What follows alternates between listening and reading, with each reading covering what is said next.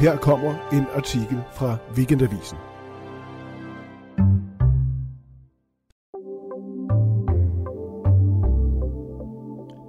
Gaza-krigen går ind i en afsluttende fase, og Israel og dets internationale venner diskuterer, hvem der skal kontrollere og genopbygge Gazastriben bagefter.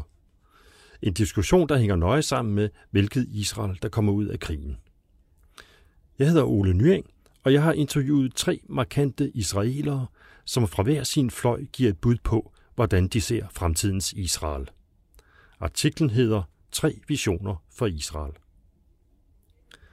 USA og de øvrige vestlige lande har presset på for at få den israelske krig mod palæstinensiske Hamas kørt over på et andet og mindre blodigt spor.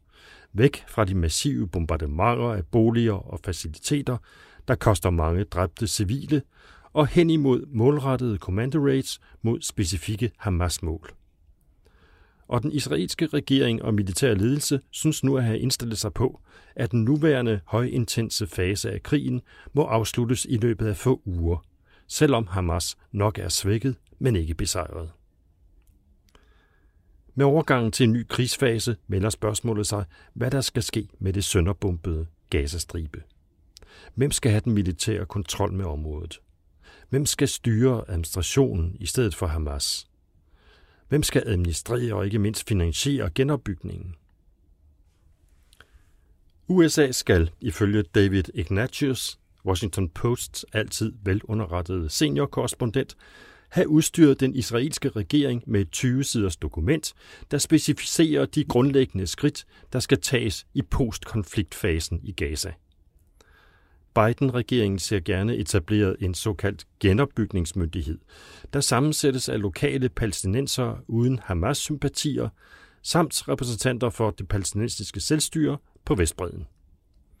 Ligesom Washington ønsker en fredsbevarende styrke med deltagelse af nogle af de mere vestligt orienterede arabiske lande. Og så har USA ikke lagt skjul på, at man gerne ser indledt forhandlinger så hurtigt som muligt mellem Israel og selvstyret om en fredsplan, der indebærer dannelsen af en palæstinensisk stat side om side med Israel, den såkaldte tostatsløsning.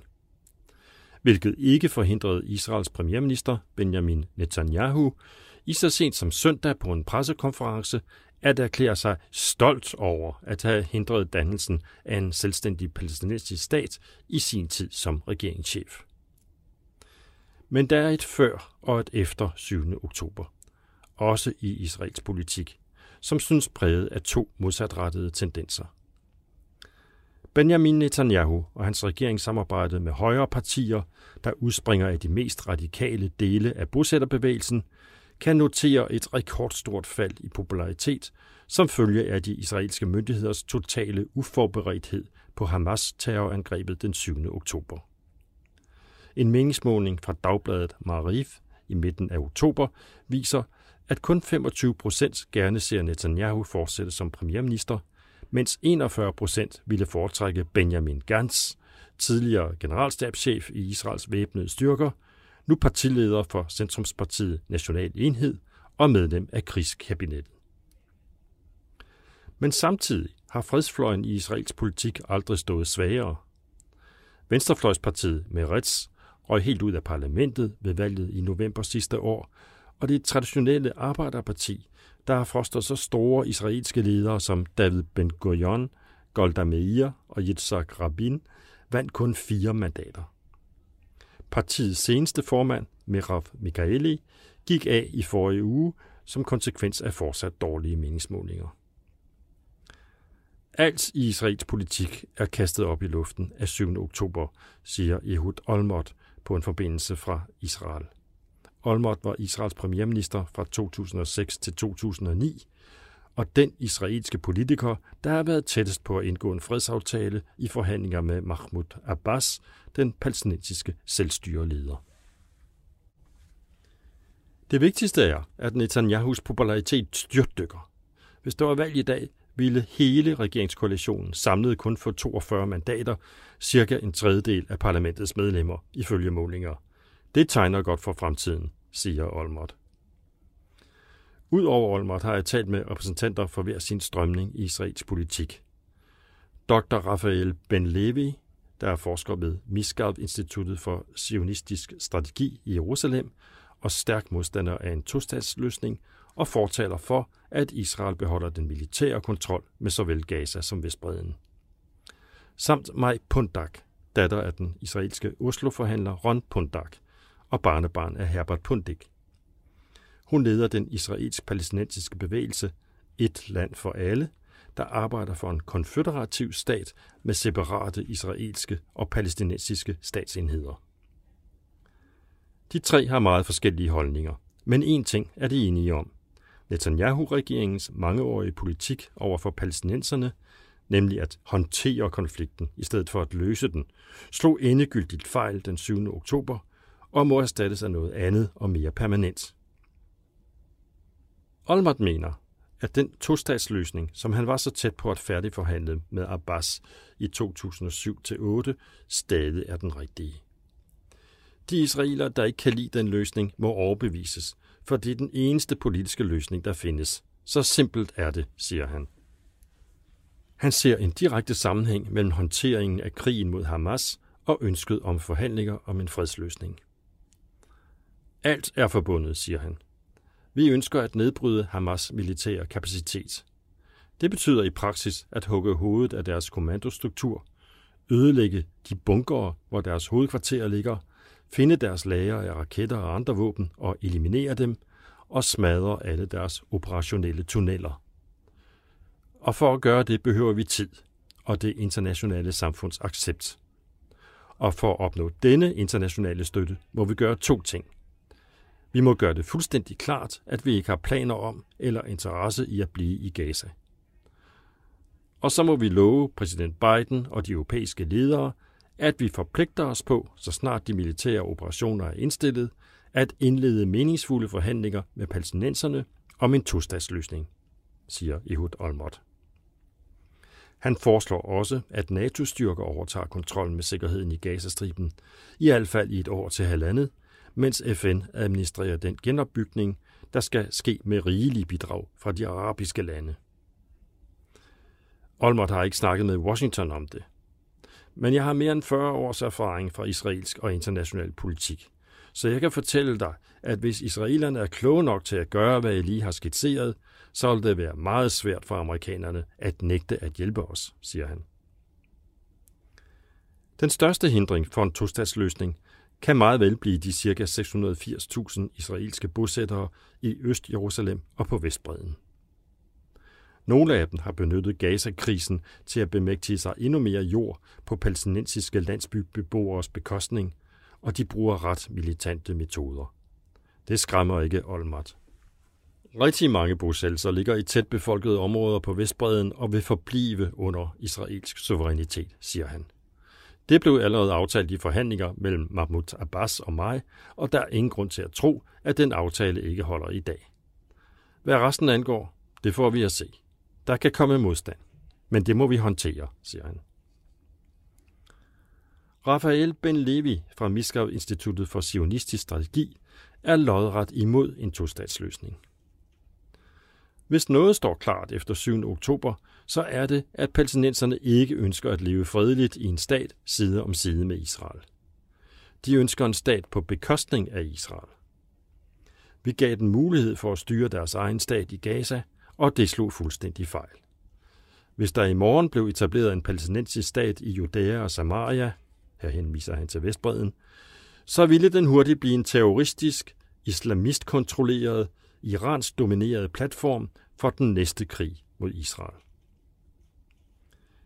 Det gælder nu for Israel om i første omgang at sikre fuld kontrol med Gaza og udrydde Hamas-bevægelsen i et omfang, så de ikke har nogen som helst politisk kontrol eller militær kapacitet tilbage, mener Ben Levi. Næste skridt bliver at hindre, at Gazastriben nogensinde igen kan komme til at udgøre en trussel mod Israel.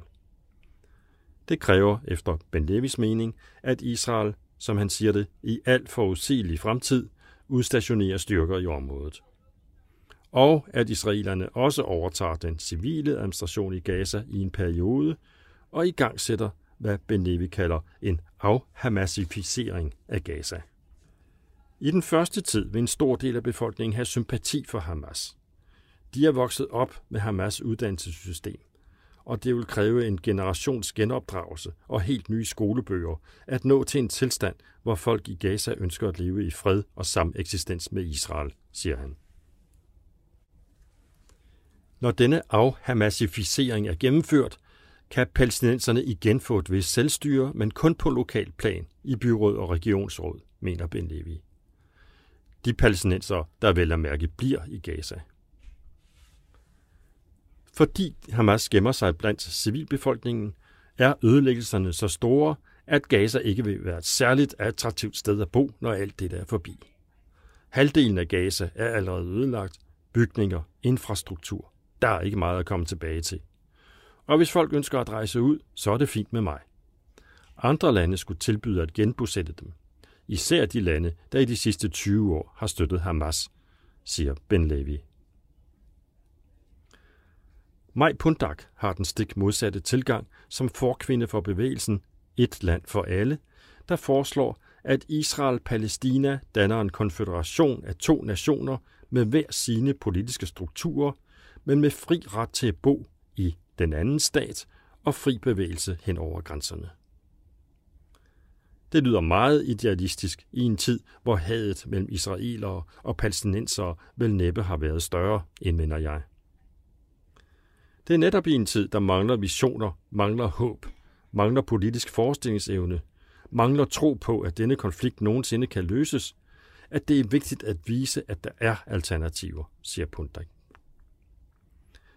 Faktisk mener jeg, at vores plan er den mest realistiske. Langt mere end tostatsløsningen, tilføjer hun. Vores plan tager udgangspunkt i, at såvel israelere som palæstinensere har en meget stærk følelsesmæssig tilknytning til dette land i sin helhed. Det er bare en kendskærning. Så hvorfor absolut adskille os med mure og pigtråd? Maj Pundak mener, at det vil være politisk lettere at opnå enighed om en konfederation, fordi konfederationsplanen vil løse mange af de problemer, der er forbundet med tostatsløsningen. De israelske bosættere for eksempel behøver ikke at flytte, hvis de blot accepterer, at de bor i en palæstinensisk styret statsenhed og må rette sig efter den politik, der bliver gennemført der. Det kontroversielle spørgsmål om de palæstinensiske flygtninges ret til at returnere til de landsbyer, de i sin tid blev fordrevet fra, kan også løses lettere med en konfederation, mener hun. Desuden er der en række grænseoverskridende problemer, der bedre løses af en konfederationsorganer, vandforsyning og klimatiltag for eksempel, for ikke at tale om adgangen til Jerusalems templer, moskéer og gravpladser, hellige for både jøder og arabere. Et grundlæggende argument imod en konfederation mellem to nationalstater med bløde grænser vil være sikkerheden. Jeres plan bygger på den forudsætning, at alle parter handler fornuftigt og i god tro. Men kan det ikke let ødelægges af folk med dårlige intentioner, spørger jeg. Det er jo ikke sådan, at der ikke vil være sikkerhedskontrol ved grænserne mellem de to statsenheder, svarer Maj Bundak. Kontrollen vil bare være rettet mod individer, ikke kollektivt mod grupper som for eksempel palæstinenserne. Og for det andet, Gaza er nok det mest gennemkontrollerede, militariserede og afspærrede sted på jorden, og se hvad der skete alligevel den 7. oktober. Hvor er det fredeligste sted i Israel? Det er faktisk de områder i landet, hvor Israels palæstinensere bor side om side med israelerne, og hvor du ikke møder palæstinenseren som en potentiel terrorist, men som lægen, der behandler dig, når du kommer på hospitalet, siger Maj Pundak. Lyt til alle avisens artikler på weekendavisen.dk-oplæste artikler og god lyttelyst.